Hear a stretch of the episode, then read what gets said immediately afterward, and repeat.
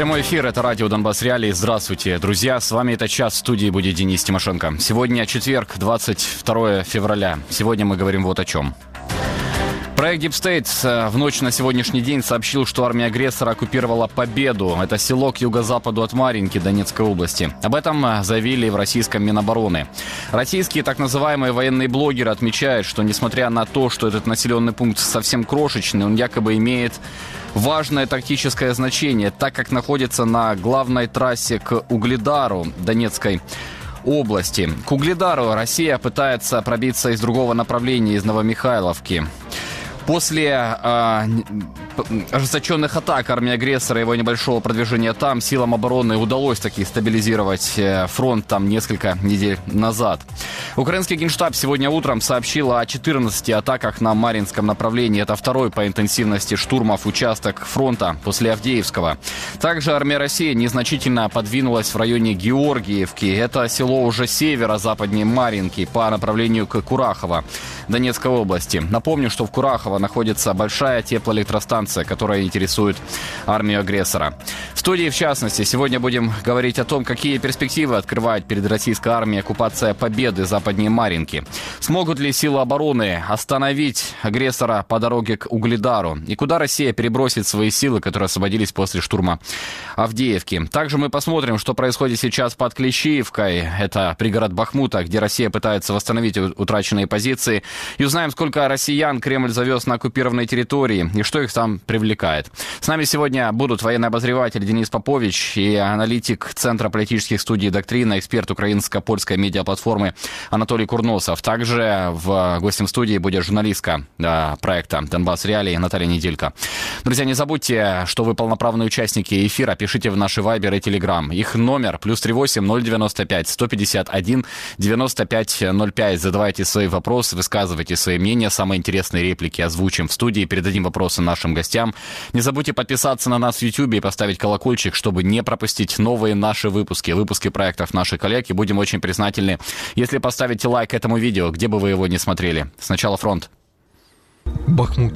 На юг от города отбиты штурмы Клещеевки и Майорска. По направлению к Северску повторилась атака на выемку. Авиаудары. Северск, Нью-Йорк, Белая гора и Делеевка. На Авдеевском участке украинские защитники отбили 19 штурмов. Степового, Ласточкина, Северного, Первомайского и Невельского. На Маринском участке РФ продолжают давить на Новомихайловку, Георгиевку и Победу. По данным DeepState, Победа оккупирована. Под Георгиевкой у агрессора есть продвижение.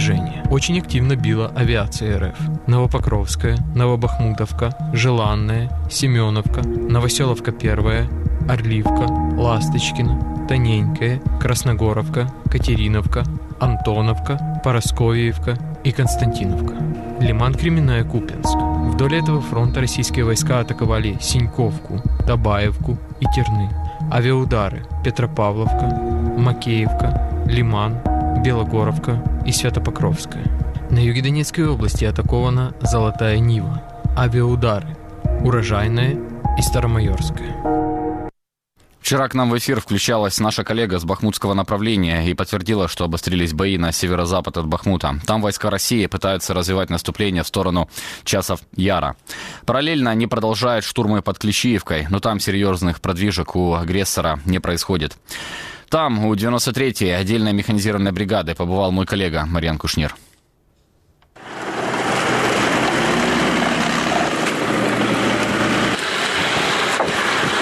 Там тоже быстро соскак у нас времени не будет. Держимся крепко. Окей.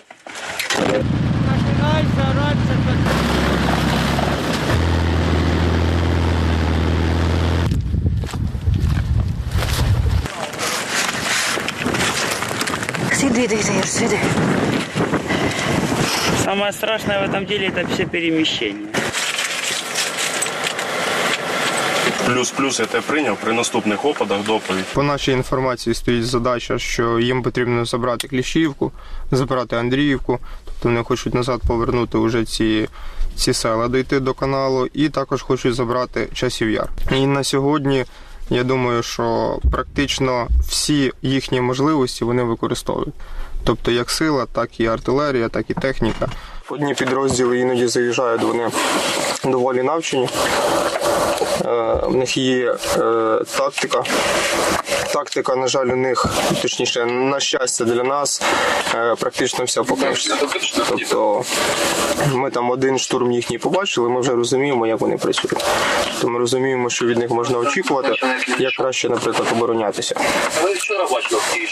Тому іноді є такі підрозділи, які приїжджають і ми їх дуже швидко розбиваємо і вже просто е, бачимо, як вони практично там із мінімальними вже е, з мінімальним особовим складом йдуть уже на ротацію. Заїжджає інший підрозділ. Ну, де він? Підніми. Ну, побачив тебе, походу. Ні, то він задом. Ну, Лівіше.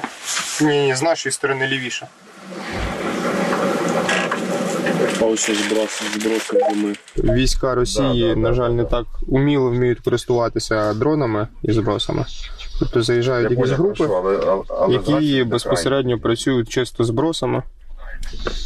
Ворожі коптери літають і скидують е, воги, скидують е, гази. Ну, це гранати, які скидують, які, скажімо так, гази, від яких можна отруїтися. Шторм Z є. Е, Є також е, підрозділ Ахмат. У них зараз величезні втрати. Практично весь особовий склад у них, е, скажімо так, старого немає. Тобто ми дуже мало зустрічали, от кого ми в полон не брали, дуже мало зустрічали. Хто там, наприклад, від початку повномасштабної, або хто там, наприклад, служить, проходить службу вже більше року. Тобто всі там 2-3 місяці, 4 місяці. Всі люди, які там недавно-недавно закінчили учебку і, і вже в нас тут. Відправляють як пушечне м'ясо, не, не до кінця їм доводять задачі. Тобто ми беремо в полон і фактично вони е, багато корисної інформації нам надати не можуть із-за того, що вони там на, на лінії зіткнення неділя, 5 днів, там місяць і, і все. Даже ось в бік доктор дивився, що бік вже прилетіло.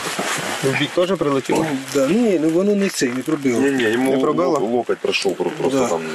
То воно в лікоть попало? Да, лі- Лікоть повністю, потім ще один тут вище. Турнікет є?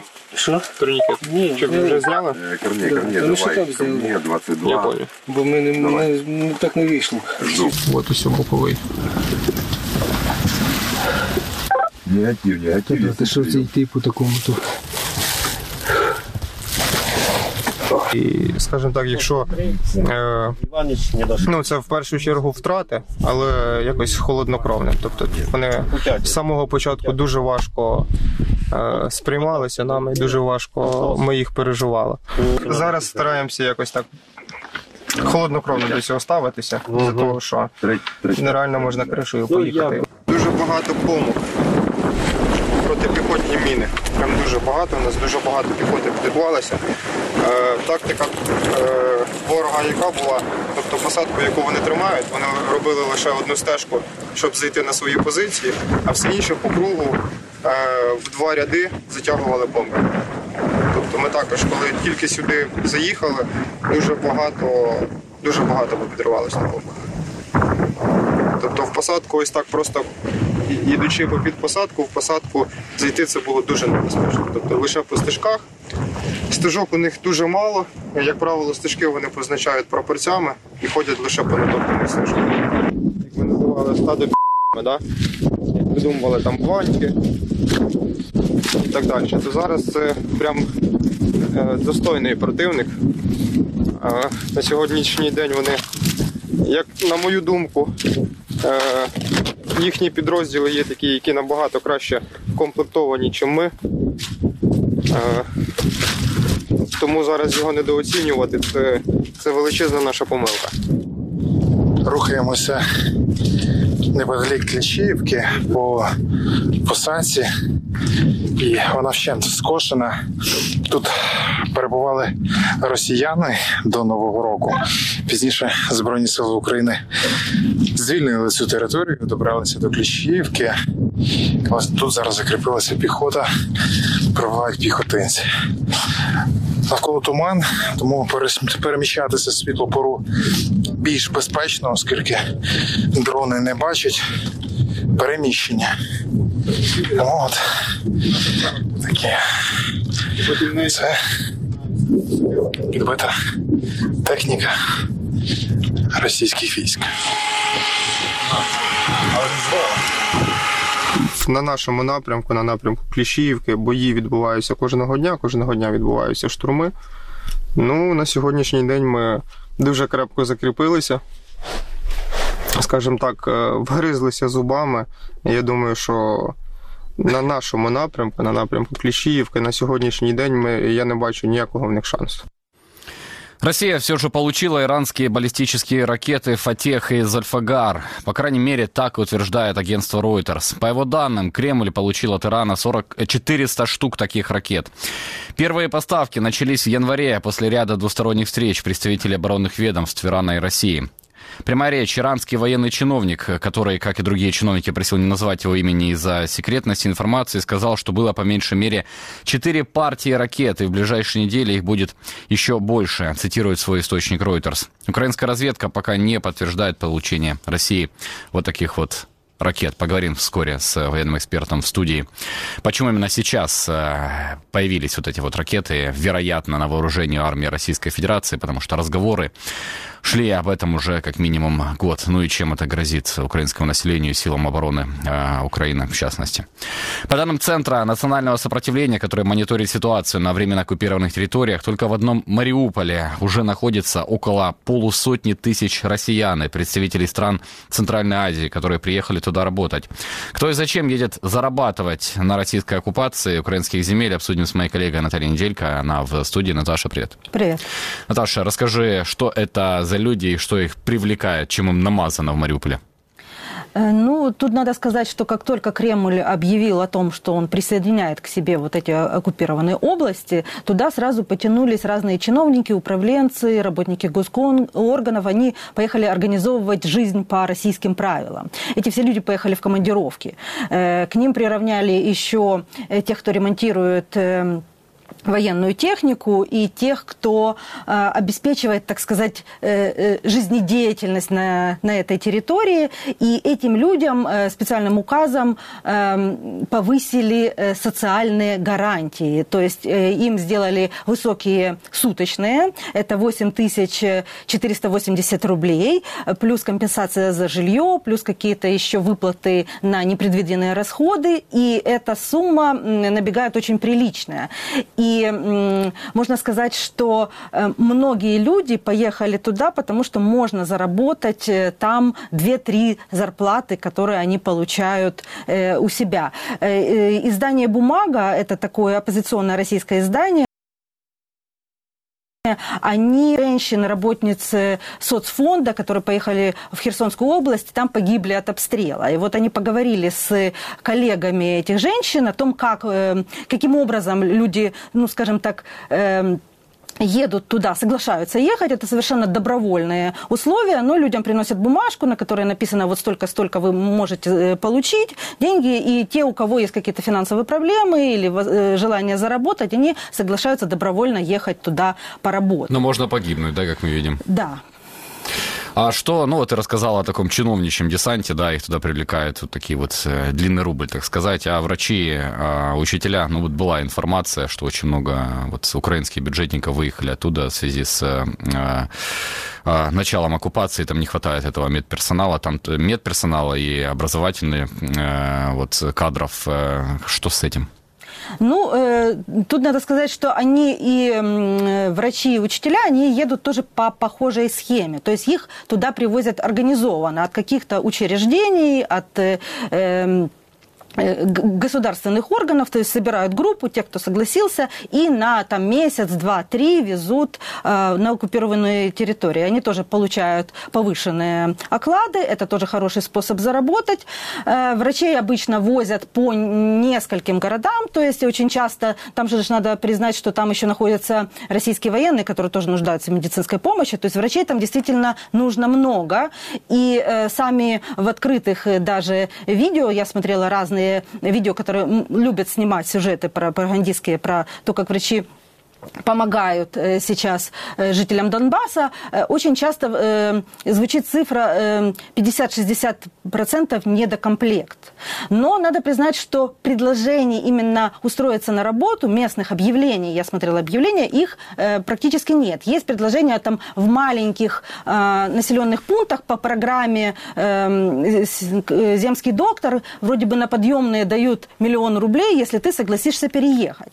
Но таких случаев, я так понимаю, немного. В основном это вахтовый метод, такой же для врачей. И тут очень интересно посмотреть, что вот эти врачи, когда они дают обратную связь, они говорят, вот 10 лет люди не видели кардиолога или какого-то еще другого специалиста. Но на самом деле, если посмотреть, где они эту предоставляли медицинскую помощь, то это все старооккупированные территории, так называемые. Да, то есть это э, действительно там, где с 2014 года большинство специалистов покинуло эти территории. Ну да, то есть не, непонятно, да, в чем тут Украина виновата. Да, с учителями история немножечко, э, мне кажется, другая, потому что мне не удалось найти ни одного объявления, где бы была запрос на работу учителем, да, и ни одного сообщения. То есть, видимо, там комплект, ну, учителя все-таки туда ездят. И в основном, ну, тоже вахтовым методом, по полгода они работают в школах, и в основном это учителя русского языка и истории России. Можно говорить о том, что это, скажем, не столько нуждаются в, в рабочих руках, сколько люди едут э, заработать, учителя едут заработать, а Россия решает э, свои пропагандистские вопросы. Ну и зачем э, набирать учителей на месте, если действительно надежнее, наверное, привести э, россиян этнических, которые будут пытаться вот воспитывать украинское молодое э, поколение. Наташа, ну мы постоянно слышим, да, и видим, да, что Россия пытается из Мариуполя такую витрину оккупации построить Откуда берутся там э, строители? Ну, там, я так понимаю, очень много мужчин погибло, многих э, мобилизовали, но стройка-то идет, кто этим занимается? Рабочих рук там действительно не хватает. Туда Россия сейчас вбрасывает деньги именно для того, чтобы сделать витрину такую из Мариуполя. И пестрят э, сайты э, поиска работы вот различными объявлениями по поводу рабочих разных профессий, специальностей, которые требуются да, на оккупированных территориях. Там очень интересно, там есть такие точечные, где написано, что если вы готовы к переезду и освоению нового, то мы предоставляем квартиры от работодателя. Да, например, такое. Но большинство все-таки этих объявлений, это объявления о таком рекрутинге э, просто рабочей силы. Да? Это люди, не которые едут в командировку, а люди, которых набирают просто на, на заработки. Вот. Этим людям предлагаются э, хорошие зарплаты, там где-то приблизительно 300 тысяч тысяч э, рублей с полным обеспечением, с обеспечением жилья. Вот, и мне встречались даже объявления, где написано, что вахта на окопы или вахта, вахта на строительство оборонных сооружений, да, то есть помимо прочего. И вот тоже и издание «Бумага», оно сообщало о том, э, что в прошлом году погибли 23 э, дорожника, которые вроде бы приехали на работу э, в Луганскую область, и тоже журналистам удалось поговорить с родственниками одного из, из погибших, которые согласились разговаривать. Они сказали, что вот у парня были долги, он не мог найти работу, э, там предложили хорошие деньги. На самом деле уже звучит цифра не 300 тысяч рублей, а 100 тысяч рублей, из которых только 20% это белая зарплата, остальные все, э, значит, по-черному. Но, тем не менее, вот это э, так устраивало его, да, то есть он поехал подзаработать. И на самом деле таких объявлений очень много. Ну, мало чем отличается, я так понимаю, этот принцип от контрактников в армии России тоже. Вот э, за длинным рублем очень большие э, зарплаты, ну и тоже есть риск э, погибнуть. Украинский центр национального сопротивления сообщал о привлечении трудовых мигрантов для восстановления Мариуполя. Что об этом известно? Сколько им платят, на какие условия они едут? Э, на самом деле, на прошлой неделе агентство Bloomberg как раз написало о том э, привлечении России мигрантов из стран Азии. Там речь шла о Узбекистане и Таджикистане. Они поговорили о, с правозащитниками. Там есть тоже история о том, что этим рабочим предлагают 350 тысяч. Ну, то есть обратилось там 50 человек, которых кинули на деньги. Они сказали, что им обещали 350 тысяч, не заплатили денег. Когда они пытались вернуться обратно в Россию, их не пустили заехать в Россию. И вот таких случаев, э, когда мигрантов заставляют, за, как они говорят, за малые гроши рыть окопы, да, там сейчас все больше и больше становится. И э, скажу еще, вот ты вспомнил про э, контракты на СВО, вот на, я пересматривала сайты предложения работ, практически на всех, во всех российских городах, на всех возможных площадках есть вот эти предложения контракт на СВО. И там тоже суммы от там, 200 тысяч до полумиллиона рублей. Ну и удобная схема, я так понимаю, что можно кинуть и не пустить потом на территорию Российской Федерации и поминай, как звали. А вот эти вот э, и э, ну, э, жители Центральной Азии, да и россияне сами, они остаются жить в на захваченных территориях или просто зарабатывают и пытаются по-быстренькому уехать с заработком? Ну, как э, говорит наша разведка украинская, большинство этих людей все-таки рассматривают сейчас это как место заработка э, оккупированной территории. То есть они не рискуют оставаться, они еще не готовы там осваиваться, но как место, где можно приехать за длинным э, рублем, заработать и уехать и наладить свою жизнь в России, это для них очень соблазнительно. Да, ну вот мы еще э, рассказывали, да, в наших эфирах, что, в принципе, Россия планирует и не скрывает это, сменить этносостав на захваченных территориях. А, для этого вот э, продают уже недвижимость в том же э, Мариуполе по таким ценам, которые, ну, не снились э, местным. Они не могут э, купить себе жилье вместо разрушенного армии Российской Федерации, а могут э, россияне, которые, ну, вот зарабатывают на нефтедолларах, приезжают и живут у моря. Для них это вот такая вот экзотика, элитное жилье. Наташа, спасибо тебе большое. А, Наталья Неделька сидела, была в, вместе с нами в э, студии. А, я напомню, что проект Deep State в ночь на сегодняшний день сообщил, что армия агрессора оккупировала Победу. Это село к юго-западу от Маринки, Донецкой области. Об этом заявили и в российском Минобороны. Российские так называемые военные блогеры отметили, что несмотря на то, что этот населенный пункт, речь идет о Победе, совсем крошечный, он якобы э, имеет важное тактическое значение, по крайней мере, на этом участке фронта фронта, так как находится на главной трассе к Угледару на юге Донецкой области. К Угледару Россия пытается пробиться из другого направления с Новомихайловки. Мы вот э, недавно обсуждали э, ожесточение боев э, там. Это уже юж, южнее победы значительные, но после ожесточенных атак армии агрессора там силы обороны сообщили о том, что остановили там продвижение армии, армии агрессора. Украинский генштаб сегодня утром сообщал также о 14 атаках на Маринском направлении. Это второй по интенсивности штурмов участок фронта после Авдеевского. Также армия России незначительно продвинулась и в Георгиевке. Это село э, уже северо-западнее Маринки по направлению Курахова Донецкой области. В Курахово, я напомню, находится большая теплоэлектростанция, крупнейшая сейчас на подконтрольной части Донбасса, и она очень интересует э, армии, э, армию агрессора. Совсем скоро мы обсудим вот такие вот продвижения армии России на линии фронта, которое удается, удалось добиться а, армии оккупанта в последнее время. К нам присоединя... присоединится а, Денис Попович, а, военный аналитик. Вместе с ним мы вот поговорим об вот этом ожесточении, действительно ли у армии России есть шансы сейчас продвинуться по направлению к Угледару и куда пойдут вот войска России, освободившиеся войска России после штурмов Авдеевки. А, пока мы идем дальше, почему на оккупированных в 22 году территориях Донбасса не хватает самых обычных медикаментов? Об этом в сюжете моей коллеги Ольги Модиной. Каково это жить, рискуя остаться без нужного лекарства, знают на новооккупированных территориях Донецкой и Луганской областей. Там проблемы с доступом к лекарствам. Об этом Донбасс Реалии рассказывают местные. В Госдуме России заявляют, ситуация с лекарствами якобы нормализовалась, но местные это опровергают. Если сначала препараты можно было купить из-под прилавка, то теперь нет. В городах работает всего одна-две аптеки, да и в те завозят мало лекарств. Люди говорят, отстояв огромные очереди, часто слышат, такой препарат отсутствует. На выбор есть только российские, белорусские или китайские препараты препараты, но люди жалуются на их плохое качество и срок годности. Встречаются просроченные. Сливки достаются российским военным, а местные довольствуются остатками. Получить их можно по схеме лекарства по рецепту, рецепт через врача к врачу только с паспортом России. По данным Центра национального сопротивления, с 1 января украинцы в оккупации могут получить медпомощь при наличии обязательной российской госстраховки. Ее можно оформить только с паспортом России. Поэтому жителям новооккупированных территорий за нужными и качественными лекарствами приходится либо ехать в оккупированный Луганск-Донецк, что сразу увеличивает цену таблеток, или заказывать из России, но тут нет гарантии, что лекарства доедут. Водители проверяют, иногда просто выбрасывают медицинские свертки. В Мариуполе уже жалуются на мошенников, которые не довозят препараты. Напомню, по Женевским конвенциям 1949 года полную ответственность за оккупированные территории несет страна-оккупант, то есть Россия. И значит, именно Россия должна поставлять лекарства на захваченную территорию Луганской и Донецкой областей, да и Запорожской и Херсонской тоже. Ну и, как обещал, присоединяется к нам военный обозреватель Денис Попович. Денис, здравствуйте, рада вас видеть. Добрый день.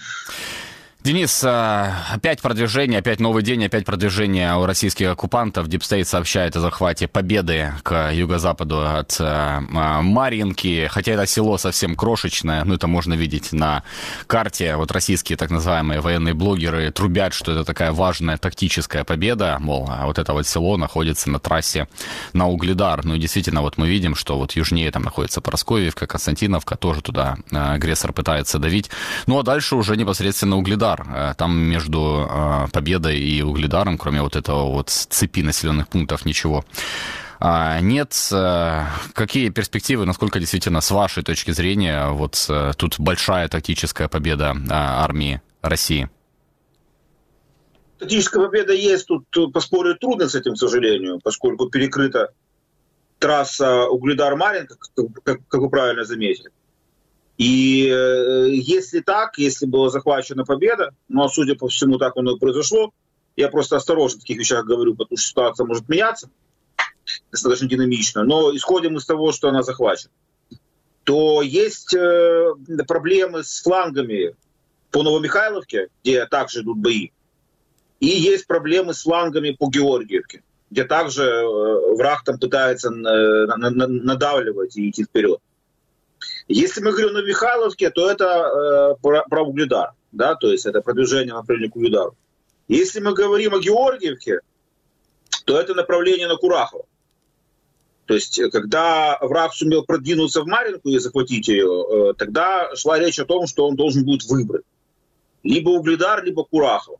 Но сейчас вот мы видим пока, что не исключено, что может и два зайца пытаться накрыть одним выстрелом и э, продвигаться и туда, и сюда. Хватит ли у него сил, вопрос э, тоже интересный, но не менее интересно и не менее тревожно, хватит ли сил у нас удерживать его в двух направлениях, потому что о снарядном голоде ну, слышали все.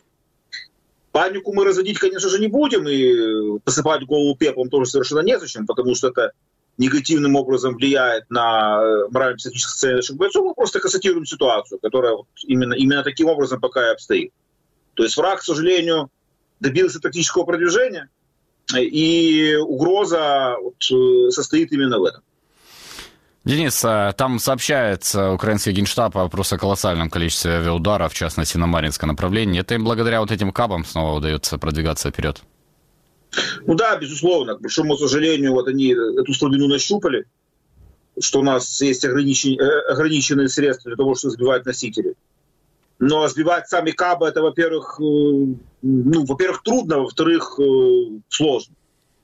Да, то есть нужно сбивать самолеты. И они нащупали эту ситуацию, что у нас ограниченные, ограниченные возможности по уничтожению этих самолетов, истребителей, бомбардировщиков, носителей кабов. И вот этим пользуются. С помощью этих кабов они просто сравнивают с землей укрепления. Собственно, для чего эти бомбы предназначены, по большому счету. Ну, полтонны, если она сваливается на какой-нибудь объект, она остается остается от, от него только ворон. Об этом есть.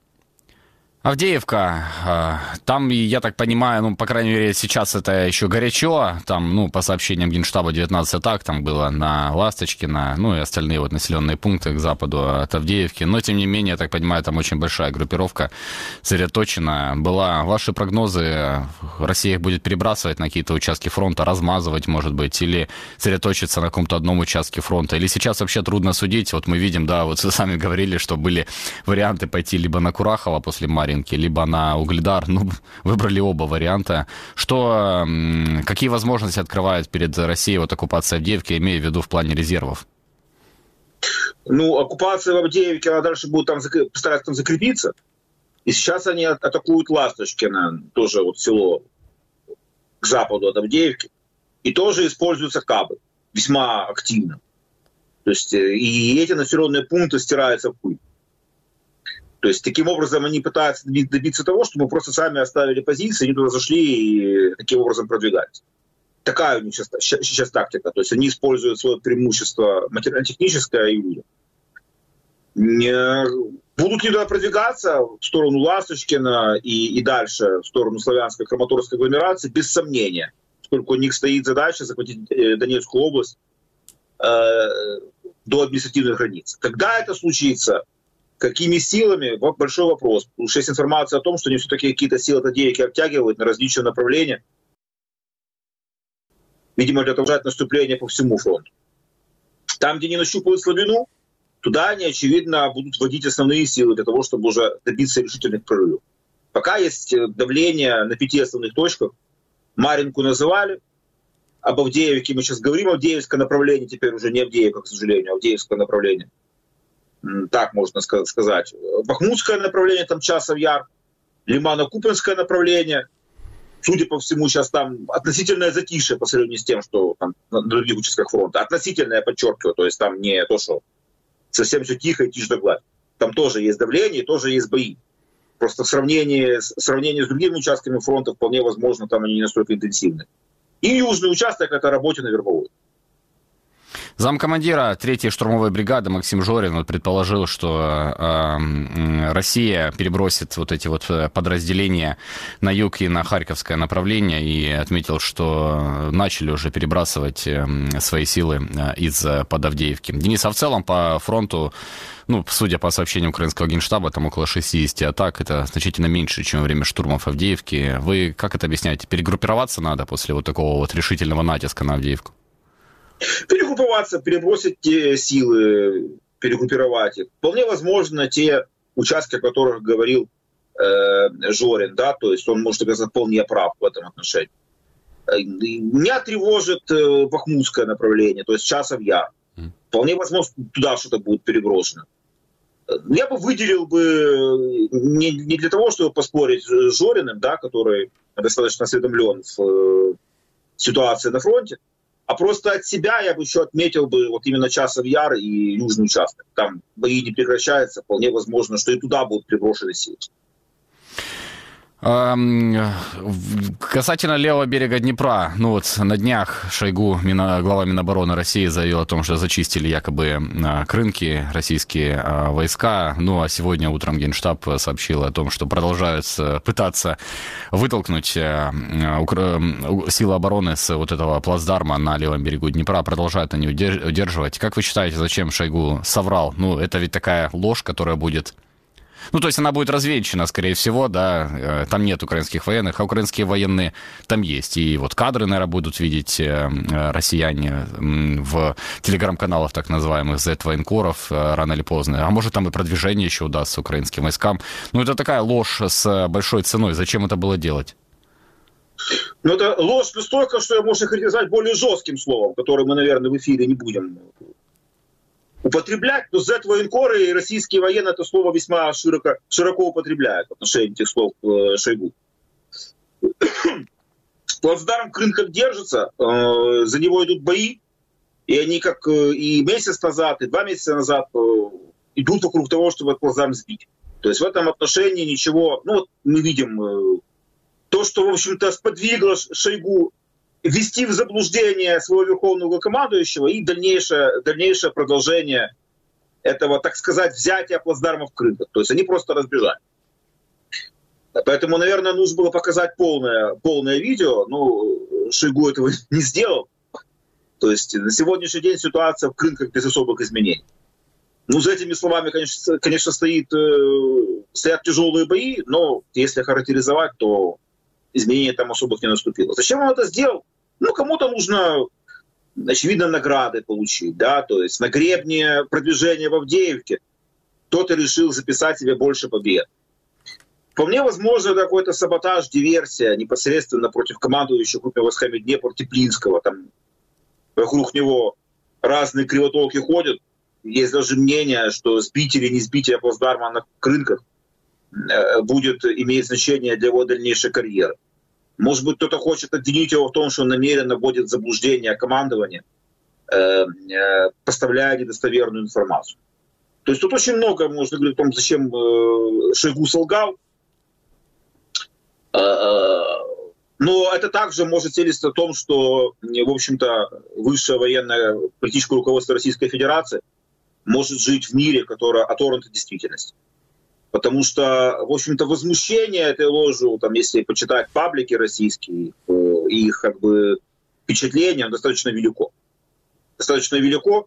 Если мы вспомним э, недавний инцидент, что застрелился известный блогер Мурс, он же Андрей Морозов, это, это что буквально вчера информация mm-hmm. появилась, он также пытался донести правду о потерях в Авдеевке, которые были понесены российскими военными. Ну, все это пришло в разрез с, официальной, с, официальной, с официальным мнением. Ну, его, как э, сейчас он сам написал, затравили Соловьева, Витязева и прочие персонажи из числа российской пропаганды. То есть вот есть один мир, в котором живут э, пропагандисты, пропагандисты российские и э, российское военно-политическое руководство, а есть другой мир, который э, является реальным, да, где российская армия несет потери. Вот, очевидно, два эти мира входят в собой противоречия, и э, в этом лежат, э, лежит, э, лежит основа вот этой вот лжи, которую Шойгу осмелился вложить в уши Путина. Ну и касательно левого берега Днепра появилось видео, как силы обороны нанесли удар по полигону российских войск э, на левобережье. Сообщили в силах обороны эм, Украины. Это эм, прокомментировали так вот это вот видео. Вот мы его сейчас смотрим. Говорят, руководство группировки российских оккупационных войск Днепр приехало на полигон посмотреть, как будут зачищать крынки, потому что Шойгу рассказал, э, а не показывал. Присоединились к сферическому шоу. Мы же предупреждали гореть вам в адском огне сказано, сделано. Ну и а, геолоцировал а, вот это вот а, видео проект Deep State, сообщил о том, что это пода Калиновка Херсонской области, чуть э, юго-восточнее Олешковских песков, вот такой пустыни на территории Украины. Денис, они там действительно приехали, выстроились, они, ну то есть это уже эхо сообщения Шойгу о том, что рынки зачищены и там безопасно. Как вы объясняете, ну вот такое вот недалеко от линии фронта построение?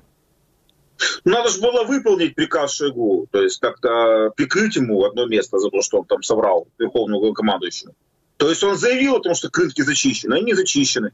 Надо было их зачистить для того, чтобы э, желаемое соответствовало действительному. То есть, mm. А дальше как бы можно утверждать, что не оскудела земля русская на идиотов, которые, которые строят войска в зоне действия украинской артиллерии. Ну пусть будет больше этих идиотов, которые до сих пор такие эти войска строят тем больше для них будет потерь.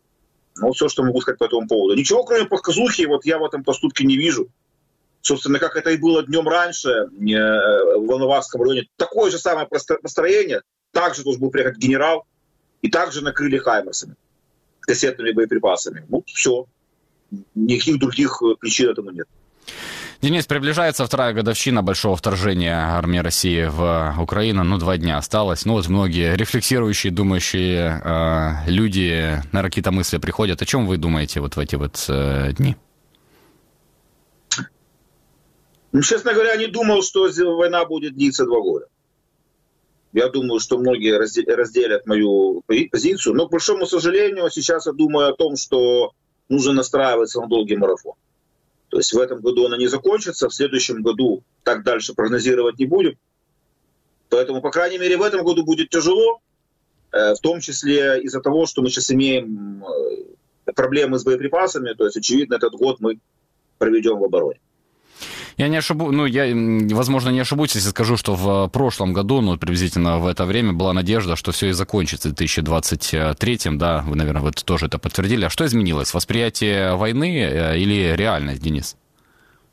Э, понимаете, на гребне наших побед 22 года действительно была уверенность в том, что э, западные, западные, западных поставок и западной поддержки хватит для того, чтобы мы могли выйти как минимум на переговорный трек конце 23 года, добившись успеха на юге. Но э, эта война снова таки показала, что какие-либо прогнозы, какие-либо расчеты, они могут не соответствовать действительности, и действительность может распорядиться совсем иначе. Вот как бы мы сейчас и э, натолкнулись на эту ситуацию. Поэтому э, 24 год должен быть годом, когда э, должно наступить отрезвление. Мы должны накопить ресурсы, должны подойти к, со всей серьезности к мобилизации, к ведению войны, к переговору с партнерами, к международным контактам, для того, чтобы накопить ресурсы и максимально быстро все-таки перейти снова к наступательным действиям для того, чтобы продолжить освобождение нашей земли. Поэтому, конечно, настроение 23 года и 24 года различается, но э, судьбу не выбирает, поэтому будем, как говорится, э, исходить из того, что мы имеем на сегодняшний момент. Агентство Reuters сообщило, что Кремль якобы уже получил от э, Ирана баллистические ракеты «Фатех» и «Зульфикар», якобы четыре сотни штук. Об этом разговоры шли, ну, как минимум год. Да, вот были подозрения, что передаст Иран э, после шахедов э, вот эти вот ракеты. А передали, скорее всего, ну, если Reuters прав только сейчас. Денис, как считаете, а что изменилось, э, что эти ракеты вот появились, э, возможно, у армии Российской Федерации? Действительно, ну, была информация, вот сообщала об этом и американская разведка, что Москва добивалась этого от Тегерана вот как минимум год, а сейчас э, удалось. Ну и чем это грозит вот населению Украины и силам обороны Украины вот такие вот ракеты, как считаете? Ну, во-первых, нет еще конкретной информации, появились или не появились. Я хочу отослать на заявление ГУР о том, что сейчас э, уточняются данные сведения, и по мнению представителей ГУР такая передача является маловероятной.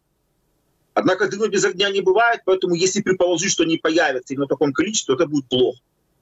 Вот это вот будет плохо, потому что 400 баллистических ракет, э, они требуют, э, скажем так, специальных средств, зенитно-ракетных средств для того, чтобы их сбивать. Ну, по сути дела, это Патриот или Самти. Если будет 400, то если мы берем Патриот, то э, там э, вероятность поражения такой цели одной ракеты приблизительно 0,8, то есть 80%, ну, грубо говоря. Где единица это 100%. Тогда значит, для уверенного поражения каждой из ракет нужно рассчитывать, что две противоракеты должны быть использованы. Может быть, один к одному, но рассчитывать нужно на две. Но вот и представьте себе, есть у нас 800 противоракет для зенитно-ракетных комплексов «Патриот». Честно говоря, мне в это не верится. Как и не верится в то, что нам такое количество предоставят. И поэтому мы в общем-то, можем рассчитать, в чем заключается опасность массового применения иранских баллистических ракет. То есть даже ПВО Киева может быть пробито. Но это не для того, чтобы, так скажем, напугать население или э, там набить себе хайпа и так далее. Ну, такова реальность. То есть, что такое баллистические ракеты, мы уже имеем с вами, к сожалению, представление. Да, считанные минуты проходят от ее запуска э, непосредственно до прилета. В, в этом ее для гражданского населения огромная опасность. Денис, спасибо вам огромное, что нашли для нас э, время пообщаться с нами. Денис Попович, военный обозреватель, был э, вместе с нами в эфире радио Донбасс Реалии. Ну и обсудим э, сейчас протесты на украинско-польской границе, которые сейчас продолжаются причина, а, ну вот фермеры бастуют, протестуют против завоза украинского зерна в Европейский Союз. Э, Союз. С нами Анатолий Курносов, аналитик Центра политических студий «Доктрины», эксперт украинско-польской медиаплатформы. Анатолий, здравствуйте, рада вас видеть. Доброго дня. Анатолий, а, тут очень много политических а, таких а, слоев, да, вот в этом вот конфликте на украинско-польской границе. Поясните нам, пожалуйста, а как оказались в такой ситуации вот польские фермеры? Там ведь не только польские фермеры сейчас протестуют, там в Испании очень большие протесты, в других странах Европейского Союза. Что происходит с польскими фермерами, против чего они во всем ЕС протестуют? Ну так справді ви абсолютно праві. Е, ці протести стосуються не лише Польщі, стосуються вони охопили всю всю Європу, протестують і у Франції, і у Німеччині. Там доходило в Парижі вже до блокування аграрної біржі, розсипання таких е, машин, які розкидають гні і так далі. Е, тобто всі протести, які зараз відбуваються в Європі, і, до речі, планується кульмінація на 4 червня, це напередодні е, виборів до Європарламенту, е, вони значною мірою спрямовані проти е, тих внутрішніх проблем, які існують в самому Євросоюзі, а зокрема е, аграрної політики Європейського Союзу, не лише аграрної, а мається на увазі впровадження політики зеленого ладу, е, впровадження багатьох обмежень Е, кліматичних, екологічних норм до добрив, до хімікатів і так далі. Це спричиняє е, значне здорожчання аграрної продукції, відповідно, зменшення конкурентної здатності цих фермерів. Тобто проблема характерна для цієї Європи. Але саме, от бачите, сама дотклива проблема стосувалася стосується зараз, на жаль, нас, і тут саме тому, що вона вилилася в блокаду польсько-українського кордону.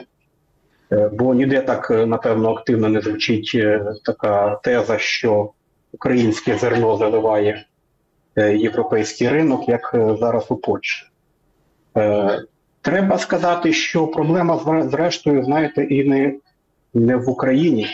Проблема в тому, що якщо подивитися на світовий експорт зерна, то найбільшим експортером зерна зараз є Російська Федерація, Росія.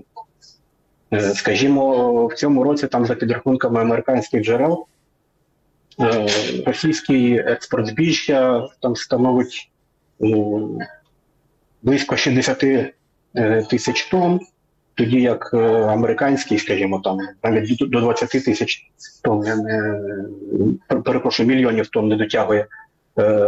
Європейський також десь рази в півтори менший, ніж російський. І саме тому саме Росія грає на те, щоб вже два роки поспіль, до речі, торгуючи збіжжям, цьому сприяв і великий врожай, цьому сприяло і вкрадене зерно на окупованих територіях України. І вона свідомо грає на пониження цін, тобто вона обвалює світові ціни, оскільки ринки глобальні, так чи інакше, інакше ця ціна, мінімальна ціна на російське збіжжя, вона тисне на світову ціну, і відповідно європейські фермери залишаються в програші. Але так, напевно, шляхом дуже вдало проведеної інформаційної пропагандистської кампанії, спецоперації, так виявляється, що начебто винна Україна. А про Росію майже ніхто і не згадує. Хоча, щоправда, треба віддати належно, останнім часом таки почали згадувати. Ця тема зазвучала. Ну але потрібні наступні кроки. Тобто, справа проблема ще в тому, що досі на європейському рівні не введені санкції проти російської аграрної. Тобто там набагато російських товарів є на енергоносії і так далі. А на збіжжя його немає. Його можна вільно ввести, законно, причому ввести в будь-яку країну Євросоюзу, або навіть не в країну Євросоюзу, а в іншу країну, звідти воно потрапить в Європу. І Таким чином, ось така ситуация, на жаль, и складывается. Анатолий, у нас пару минут с вами осталось, да, э, ну я, если просто, да, из-за реформ, которые, ну требований, которые Европейский Союз к собственным фермерам э, хочет выдвинуть, э, европейское зерно и сельхозпродукция будет дороже, я так понимаю, украинское, российское, да, любое мировое, ну потому что очень высокие экологические требования. А в ЕС что, об этом не подумали, ну вот, что это действительно будет так? Как они предлагают решить вот такие вот проблемы? Насколько эти претензии фермеров оправданы? Или там будут дотации определенные? Бачите, і так на, на даний час е, дотації на е, сільське господарство десь складають близько 50% від усіх дотацій Європейського Союзу. Треба розуміти, що це ще ж і питання е, політики, і питання безпеки, бо можливо, скажімо так, якщо взяти суто суто ринково, то і утримувати там своїх фермерів там скажімо так, нерентабельно і можна купити дешевше. Але кожна країна зацікавлена в тому, щоб мати власне збіжжя, власні агропродукції на випадок катастроф, воєн і так далі. Тому це питання ще й безпекове. Ну і плюс ці всі норми вони взяті, ну вони можливо там на значною мірою перевищені, але вони взяті не зі стелі. Це зрештою питання і здорової їжі, це питання екології, це те, що потім відбувається на людському здоров'ї. Ну, а как вы, у нас еще минутка с вами осталась, как вы оцените поведение польской власти, почему вот они, ну, как-то не активно не участвуют, даже новоизбранный прем'єр Туск? Мене тішить те, що останніми днями вже дуже активно ця тема зазвучала. І нарешті вже відчутні голоси польських журналістів, волонтерів, бізнесменів, пов'язаних з Україною, про те, що така ситуація є неприпустимою. Мене справді дивує ця бездіяльність польської влади. Напевно, це можливо відсутність певних правових механізмів, оскільки ну за законом протест є законним. Але оскільки в ньому є явний е, російський слід і явно провокаційні дії, явно провокаційні гасла, і люди з радикального скажімо так, середовищі, які були раніше помічені у зв'язках з Росією, то тут потрібно діяти, звісно, швидко. Чого, на жаль, е, до цього часу польський уряд не робив. Сподіватимуться, що вже ця ситуація отримає отримала великий розголос, і нарешті е, ця система запрацює, бо вже, вже зрештою затриманий там один з е, найбільших провокаторів. Е, той, що вивісив це гасло, що Путін прийде навели наведи порядок з Україною, з ЄС і з нашою владою.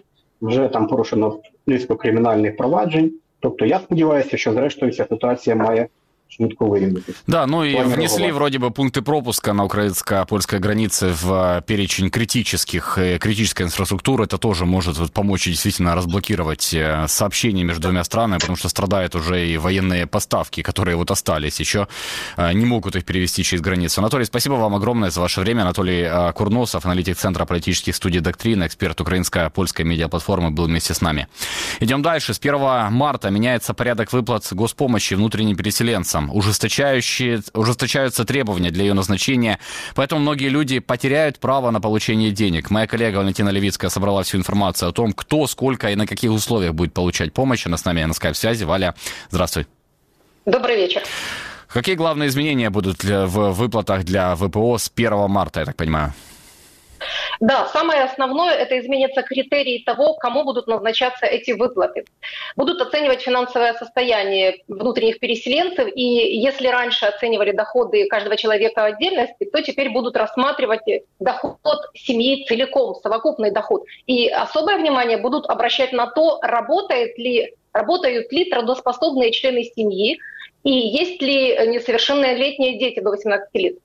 Кроме того, на выплаты теперь будут претендовать только те люди, которые впервые подали заявление после 1 августа 2023 года. То есть получается, что переселенцы первой волны, это 2014-2015 годов, а также те, кто выехал в начале полномасштабного вторжения, большинство из них выплат уже не получит, за исключением самых незащищенных категорий людей. Еще одно изменение – это то, что теперь выплаты будут назначаться на 6 месяцев с возможностью еще один раз продлить на такой же срок.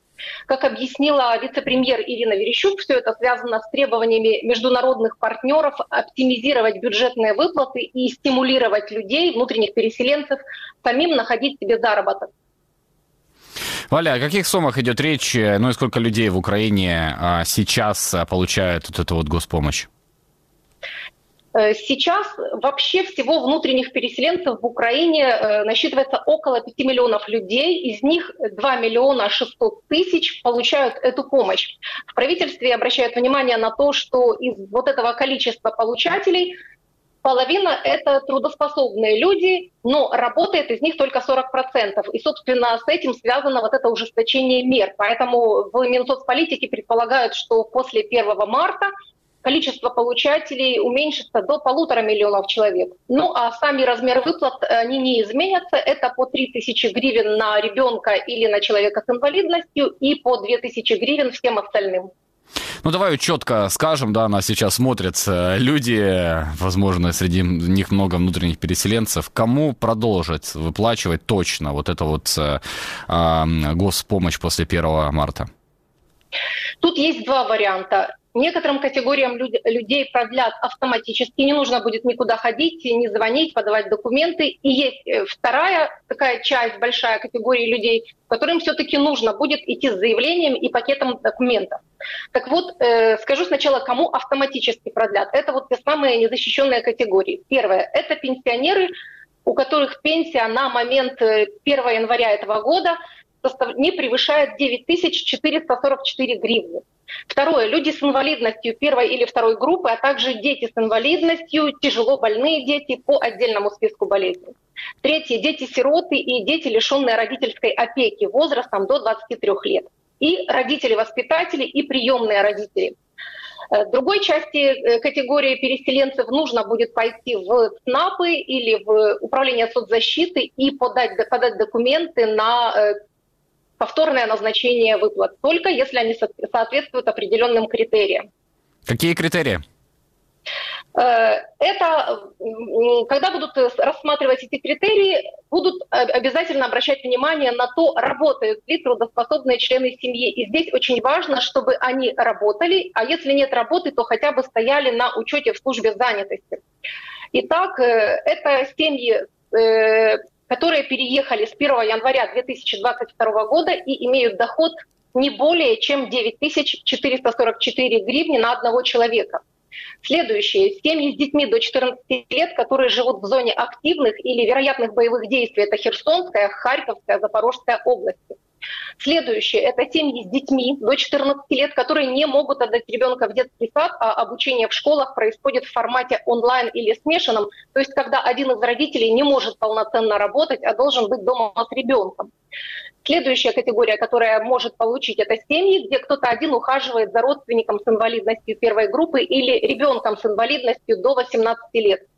Также заявление на продление выплат может подать родственник или официальный представитель ребенка до 14 лет, который переехал без родителей.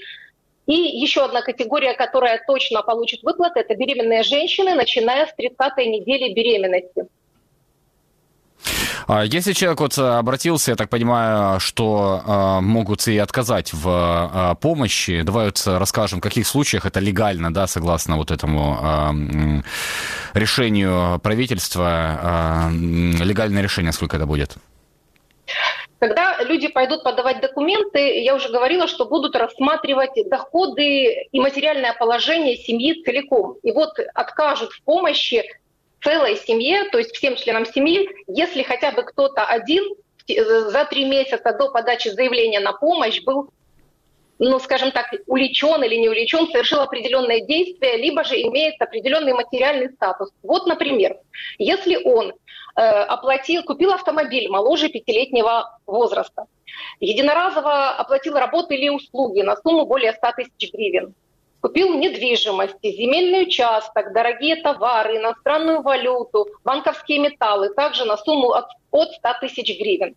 Либо же, если у него на депозите есть деньги или государственные облигации на сумму более 100 тысяч гривен.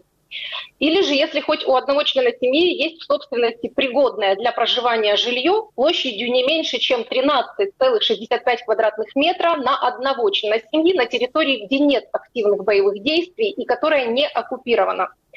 Либо же, если человек купил жилье за счет денежной компенсации из госбюджета или из местного бюджета.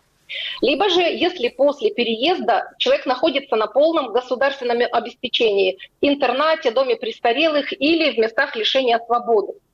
Также помощь не дадут тем, кто на момент обращения 30 дней подряд живет за границей, либо же 60 дней за границей в течение 6 э, месяцев. Но это не касается тех, кто находится на лечении, либо же на оздоровлении, либо же в командировке. Э, также не будут получать выплаты те, кто вернулся в места своего постоянного жительства на временно оккупированные территории. Но э, есть еще один вариант. Рассказали в Минсоцполитике, что если, например, э, переселенцы не соответствуют вот этим критериям, и получается так, что они не могут больше претендовать на эти выплаты, но у них материальное состояние скажем так, очень-очень э, слабая, если им не хватает денег, если у них доходы низкие, они могут обратиться в управление соцзащиты за другим видом помощи, так называемая помощь малообеспеченным семьям. Размеры такой помощи рассчитываются индивидуально, и в любом случае попробовать стоит. Да, ну вот мы а, видим, что Украина вынуждена теперь экономить да, на уже де-факто начало третьего года войны и пересматривать вот эти вот а, критерии, по которым а, предоставляется социальная помощь в связи с ну, вот внутренним перемещением внутри Украины или тем, что были вынуждены выехать за пределы а, Украины из-за того, что Россия напала на эту страну. Спасибо большое, Валя. Валентина Левицкая была вместе с нами. Ну и пока мы говорили, вот э, стало известно, что немецкий Бундестаг поддержал э, подготовленное правящими партиями предложение по вооружению для Украины, которое, среди прочего, предусматривает призыв предоставить дальнобойные э, системы Киеву. В принятом документе сказано, что парламентские фракции коалиции выступают за предоставление Украине дополнительных необходимых систем дальнобойного вооружения и боеприпасов. Прямо вот крылатые ракеты «Таурус» немецкие, предоставление которых Киев добивается уже очень долгое время, в этом предложении прямо не упоминается. Ну, многие эксперты говорят, что специально для того, чтобы не ставить эту политическую ловушку канцлера Германии Олафа Шольца, за которым и будет финальное решение. Ну что ж, посмотрим, как отреагирует немецкий канцлер на такое давление из э, собственного парламента. Наш сегодняшний выпуск заканчивается. Спасибо, что были с нами, друзья. Денис Тимошенко работал для вас в студии. Больше в интернете, на сайте Украинской службы Радио Свобода, Радио Свобода.орг, во вкладке Донбасс, во всех популярных социальных э, сетях. Не забудьте подписаться на нас в YouTube, поставить колокольчик и поставить лайк этому видео, если хотите сказать спасибо нашей команде, которую вы видите на ваших экранах. Удачи, до завтра.